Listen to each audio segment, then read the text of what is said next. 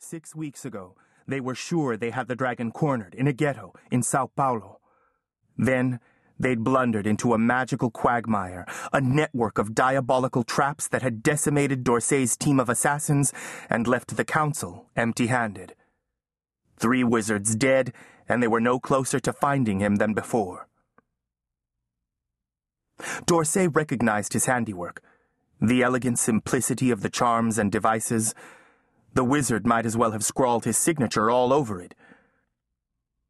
Most recently, the dragon had freed a dozen sorcerers from a stronghold in Wales. That had been triply infuriating because it had been D'Orsay's own project. D'Orsay had hoped that, given enough pressure, the sorcerers might rediscover some of the secrets of the magical weapons of the past. They found no photographs in the flat, no personal items that might have provided a clue to who the tenant had been. D'Orsay was disappointed, though not surprised. He was confident he knew the dragon's identity. In any case, he wasn't fussy about being right. But this was no rat to be caught in an ordinary trap. D'Orsay was uncomfortable with this kind of operation anyway. He was a strategist, not an assassin. He was present only because of the power of their adversary and the need for discretion. It was what you might call an unauthorized operation outside of the purview of the Council. Why would a wizard involve himself in a rebellion of the lesser magical guilds? What could he possibly have to gain? Twenty minutes later, Whitehead returned to the kitchen carrying a manila folder. I found this between the filing cabinet and the wall. She handed it to D'Orsay. He probably didn't realize it was back there. D'Orsay paged through the contents of the folder. Letters and copies of emails to and from a law firm in London relating to the guardianship of a minor. There was also correspondence with a private school in Scotland regarding housing, tuition, and financial arrangements for the same. All of it was at least two years old. The student's name was Joseph McCauley.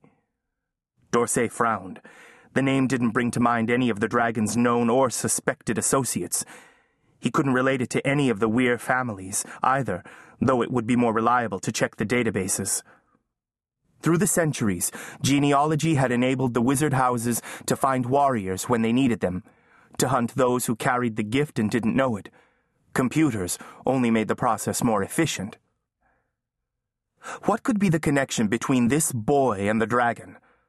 Possibly none but D'Orsay's instincts told him different.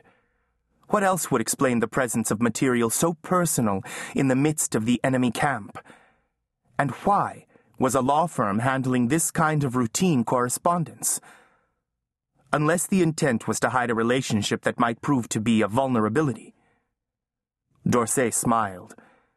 That would be too good to be true. This was worth spending a little time on. By now, the others were returning from the kitchen. He finished his cider and handed the folder to Whitehead. Find this boy for me, Nora. Contact the school mentioned in the letters and find out if he's still there. See if you can get any information from the law firm about who engaged them. He thought a moment, stroking his chin. Check with the General Register Office also. Look for a birth registry, baptismal papers, anything at all.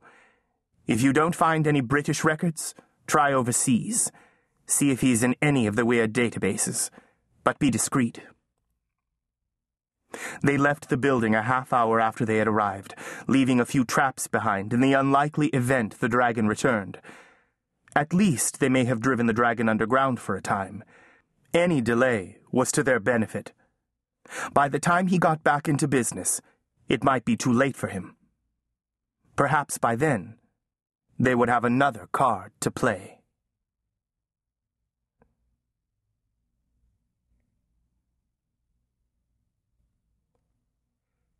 Chapter 1 Toronto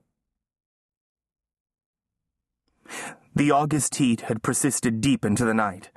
Thunder growled out over Lake Ontario, threatening a downpour. When Seph walked into the warehouse a little after 2 a.m., it felt like he had blundered into an urban rainforest. He sucked in the